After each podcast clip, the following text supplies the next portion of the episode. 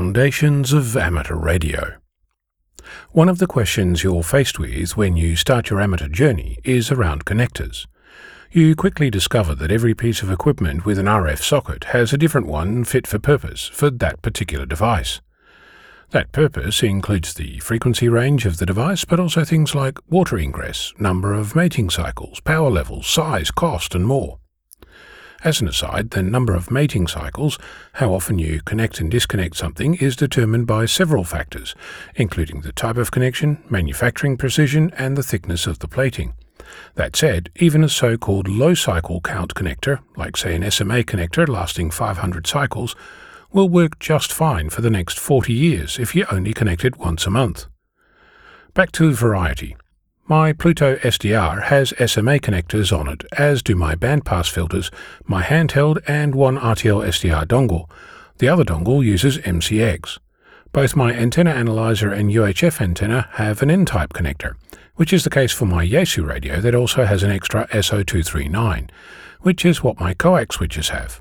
My HF antenna comes into the shack as an F-type, and nothing I currently own has BNC, but stuff I've previously played with does.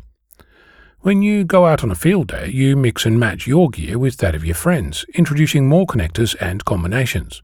Invariably, you acquire a collection of adapters. At first, this might be only a couple, quickly growing to a handful, but after a while you're likely to have dozens or more. My collection, a decade's worth, which currently includes more than 25 different combinations, is over 100 individual adapters and growing. For most of the time, these have been tossed into a little toolbox with a transparent lid. But more and more, as the collection and variety grew, I started to realize that I was unable to quickly locate an adapter that I was sure I had, since it had been used in a different situation previously. In addition to coming to the realization that the reason I couldn't find a connector was because it was still in use, I began to notice that I had daisy chains of connectors. For example, my HF antenna has a PL259 connector that is adapted to an F-type connector with an SO239 barrel, a PL259 to BNC, and a BNC to F-type adapter. At the other end of the RG6 coax that runs from outside into the shack, the reverse happens, F-type to BNC and BNC to PL259. If you're counting along, that's 5 adapters to get from PL259 to PL259 via F-type.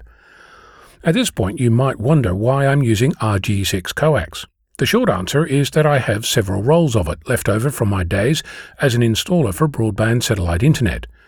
RG6 is very low loss, robust, and heavily shielded. Although it's 75 ohm, a whole other discussion, in practice that's not an issue. What is a problem is that the only connectors available for it are F-type compression connectors. To get those to PL259 requires a step sideways via BNC. My point is that the number of adapters is increasing by the day. I should acknowledge the existence of so-called universal connector kits, the idea being that you go from one connector to a universal joiner and from that to another connector. Generally, these kits have around 30 connections, giving you plenty of options, but in reality, more often than not, you only have half a dozen universal joiners, so your money is effectively buying you half a dozen conversions. Great for a field day, not so great for a permanent installation. You could build your own collection and use something like SMA or BNC as your universal joiner, which is something I'm exploring. To keep track of my collection, recently I started a spreadsheet. It's essentially a list showing the number and types of connections. If you make a pivot table from that, you end up with a grid showing totals of adapters you have. You can use this grid to fill a set of fishing tackle boxes, and all of a sudden you've got a system where everything has its own place. If you start this process, you'll quickly notice that the table only needs to be half filled, since a BNC to SMA is the same as an SMA to BNC adapter. This leaves you space to do some fancy footwork, where the bottom right hand of the triangle can fit into the top left hand of the empty space, but I'll leave you to figure that out. My table also includes things like TNC and MCX adapters, but I don't use those very often, so at the moment I'm putting them in their own box together with T adapters, and other weird and wonderful things like FME and reverse SMA. For setting the order, I've gone for alphabetic, but if you have a better suggestion, I'm all ears. My email address, as always, is cq@vk6flab.com. What ideas have you come up with to organise the chaos that is your sprawling connector library?